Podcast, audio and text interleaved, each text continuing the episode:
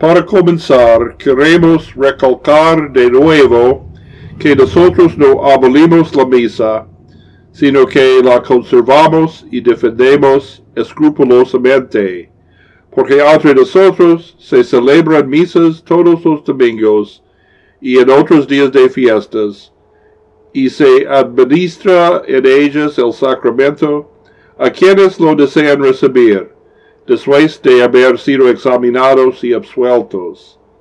Se conservan asimismo las acostumbradas ceremonias públicas, el orden de las lecciones y de las oraciones, las vestiduras y otras cosas semejantes, la apología de la confesión de Augsburgo, artículo 24 de la misa.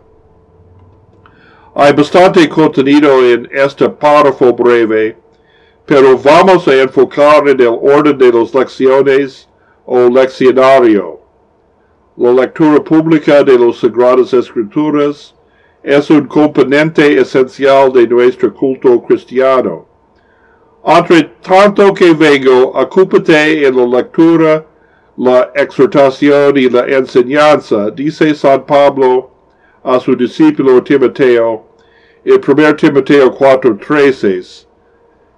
El apóstol mandó a Timoteo a tener cuidado a las porciones de las escrituras leídas públicamente en las congregaciones de Éfeso.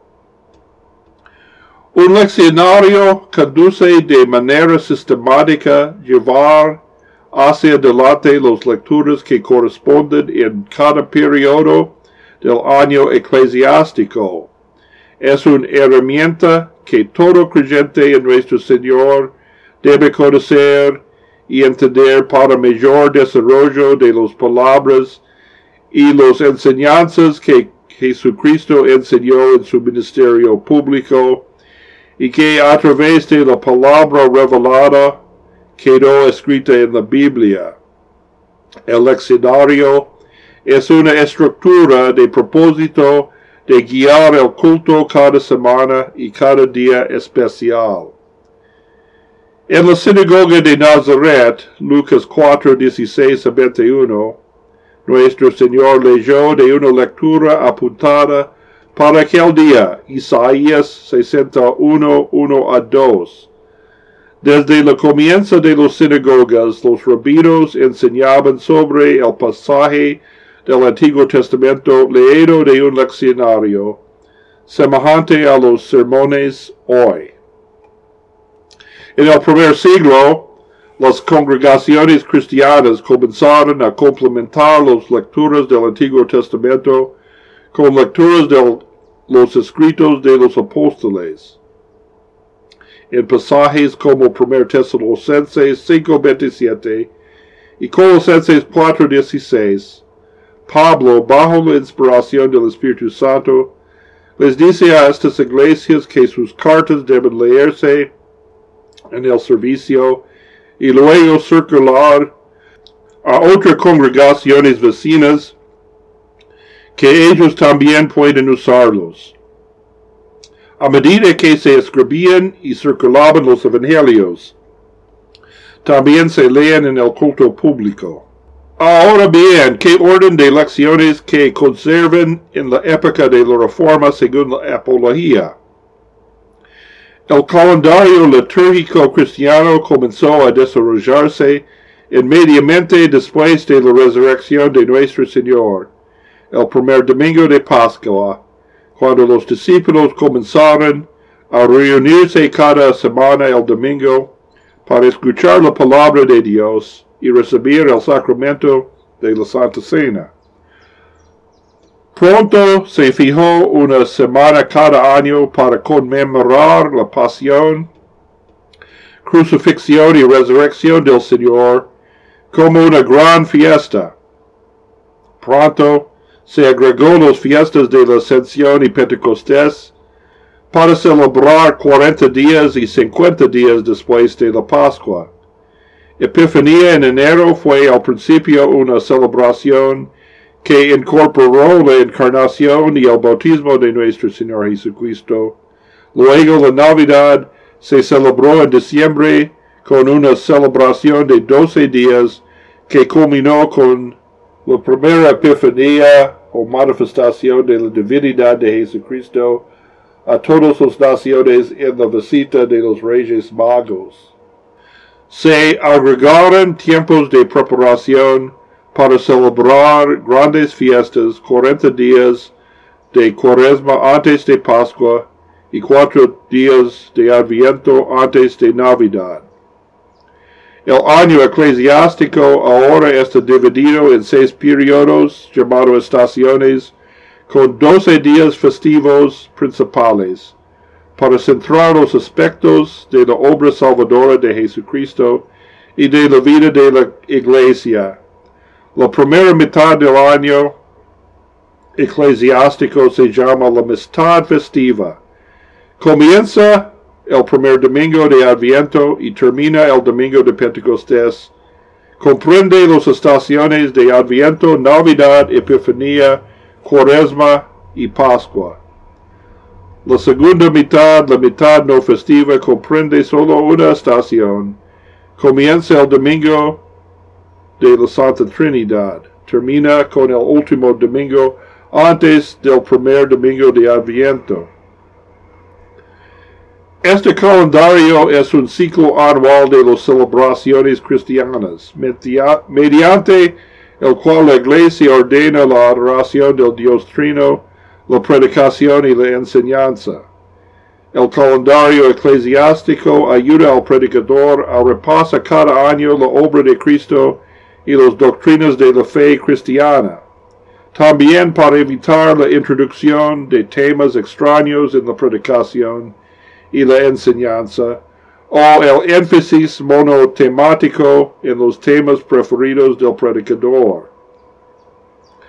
Un leccionario anual fue concebido, refinado y moldeado lentamente a lo largo de los siglos por toda la Iglesia Occidental. Lo que hoy conocemos como el leccionario anual histórico nos llega del Comes Hieronymi es decir, de Erónimo. Se discute la fecha y la autoría de este documento, sin embargo, a más tardar, fue escrito por alguien en el año 471. Esta serie de lecturas seleccionados por el Papa Gregorio el Grande, los años 540 a 64 después de Cristo, se convirtió en el estándar en Roma. 300 años más tarde, Carlo Magno, el primer sagrado emperador romano, decidió estandarizar las prácticas litúrgicas en su dominio y como parte de esta hizo que su consejero religioso Alcuino hiciera una revisión del Comes Hieronyme Lo cual Alcuino básicamente hizo fue tomar el leccionario gregoriano y introducirlo en el imperio de Carlo Magno. Esto fue un paso monumental en la historia de la iglesia, ya que estandarizó la adoración en la iglesia occidental.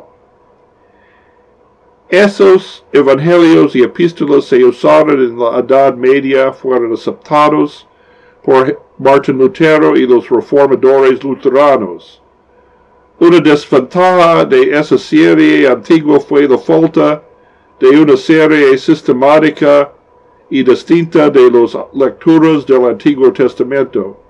desde la Reforma, el leccionario incluye selecciones del Antiguo Testamento.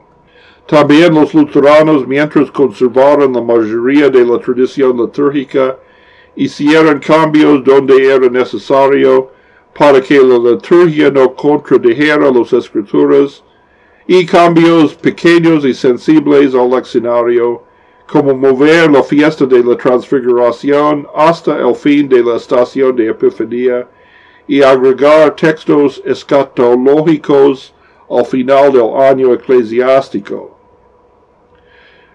El hecho de que el leccionario histórico luterano haya estado en uso desde la Reforma es un mérito suyo. Hay muchos recursos para ello, como los sermones de Lutero, Johannes Bugenhagen, Johann Gerhard, C.F.W. Walther. También muchos libros devocionarios siguen el leccionario histórico y Johann Sebastian Bach y otros escribieron música cristiana para este leccionario.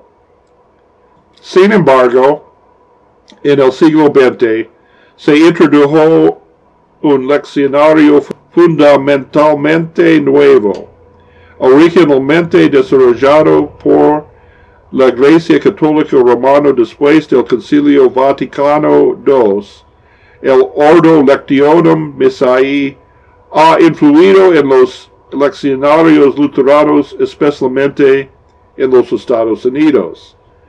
Este leccionario no utiliza un ciclo anual de lectura, sino tres. Cada ciclo se repite cada tres años. Aunque el leccionario de tres años retuvo algunos de las lecturas más antiguas, especialmente para las fiestas, en su mayor parte fue una creación completamente nueva.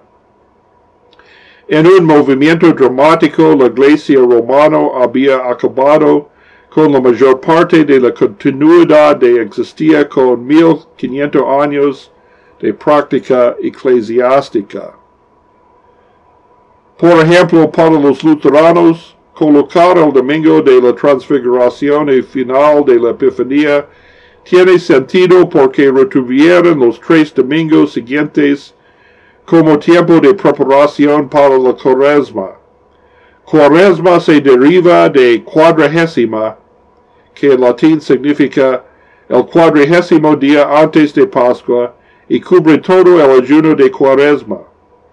Los tres domingos anteriores al miércoles de ceniza se dominaban septuagésima, setenta días antes de Pascua, sexagésima, sesenta días, y quincuagésima, cincuenta días. Los luteranos siguieron el uso romano de eliminar los aleluyas de sus salmos, los introitos, y los graduales que comenzaban con la septagésima, pero también consideraban que los textos designados para los tres domingos representaban los tres solos de la reforma, solo la gracia, solo la gracia para la septagésima, solo la escritura para la sexagésima y solo la fe para la quincuagésima.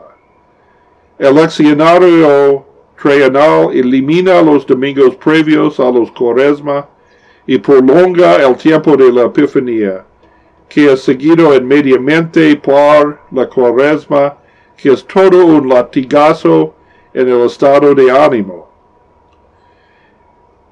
Impulso de cambiar la liturgia dentro de la iglesia romana nos surgió del reconocimiento de los errores del concilio de Trento, como la misa como sacrificio propiciatorio, sino de la idea de que la liturgia debería cambiarse de acuerdo con a las necesidades percibidas del hombre moderno. En lugar de respetar el tesoro litúrgico que tenían y arreglarlo como lo habían hecho los luteranos 400 años antes, los romanos descartaron las tradiciones del pasado como si no tuviera nada que decir al presente. Una ruptura tan radical con la tradición litúrgica del pasado no refleja el método de las confesiones luteranas. La actitud dominante de los confesores es que siempre que sea posible trataran de conservar las tradiciones litúrgicas que han heredado siempre que los, tradiciones enseñaran la fe y en aras del buen orden y la armonía. Sin embargo, algunos luteranos han adoptado una versión del leccionario de tres años. En 1965, La Iglesia Luterana Sínodo de Missouri resolvió nombrar una comisión que trabajaría con otras iglesias luteranas para producir un nuevo himnario común. El 10 de febrero de 1966, representantes de la Iglesia Luterana Sínodo de Missouri, la Iglesia Luterana Estadounidense y la Iglesia Luterana en América se reunieron en Chicago y formaron lo que se convertiría en la Comisión Interluterana de Adoración. En 1973 la Comisión publicó una nueva serie de tres años siguiendo el modelo del Ordo Romano. La serie fue creada por un grupo interluterano que fue teológicamente liberal y su teología a menudo aparece en sus selecciones de lecturas. En general, admitió lecturas que hablan directamente de la deidad de Jesús, de los milagros hechos por los apóstoles, y a menudo permite la omisión de lecturas que condenan pecados como adulterio y homosexualidad. La omisión más flagrante es la falta de textos que tratan del juicio de los pecadores. Tradicionalmente estas lecturas se usaban en el penúltimo domingo del año de la iglesia, pero ahora se omiten o se enumeran como opcionales. En 1983, un grupo interdenominacional, el Leccionario Común, con la intención de producir una versión del leccionario de tres años para luteranos y otras denominaciones. En respuesta a muchas críticas, emprendió una revisión del leccionario común y en 1992 publicó el leccionario común revisado. Este leccionario fue oficialmente aprobado para su uso por la Iglesia Episcopal la Iglesia Luterana Evangélica en América, la Iglesia Metodista Unida, Presbiterianos, Iglesia Unida de Cristo y Discípulos de Cristo. La preparación de LCR estuvo fuertemente influenciada por alta crítica y la teología liberal. Las secciones que hablan en contra de la homosexualidad se omiten de manera notoria, así como los versículos que advierten sobre los falsos profetas. Con fallas tan serias desde el punto de vista hermenéutico, porque muchas iglesias luteranas confesionales continúan en el uso del leccionario de tres años, quizás piensan que tienen una vida una versión que ha sido, arregla, que ha sido arreglada teológicamente. Un argumento frecuente es que le permite al predicador predicar sobre la selección más amplia de los versículos de la Biblia.